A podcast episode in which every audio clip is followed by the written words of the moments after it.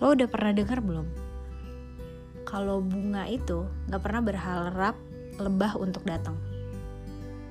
Tapi bunga itu mekar sehingga lebah pada datang.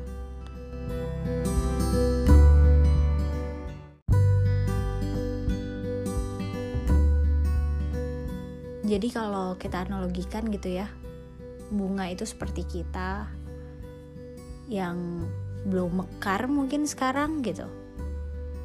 Terus kita ngerasa sendirian, itu wajar, itu normal, nggak apa-apa gitu.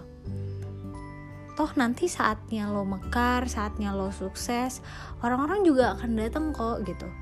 Tapi tapi proses dari sekarang ke mekar itu kan perlu bertumbuh kan gitu itu emang rasanya sepi trust me itu rasanya sepi. Tapi you have to trust the process. You have to trust on yourself untuk sampai ke goals yang lo inginkan. Tenang aja. Semua orang berproses semua orang bertumbuh. No need to rush. Just focus on yourself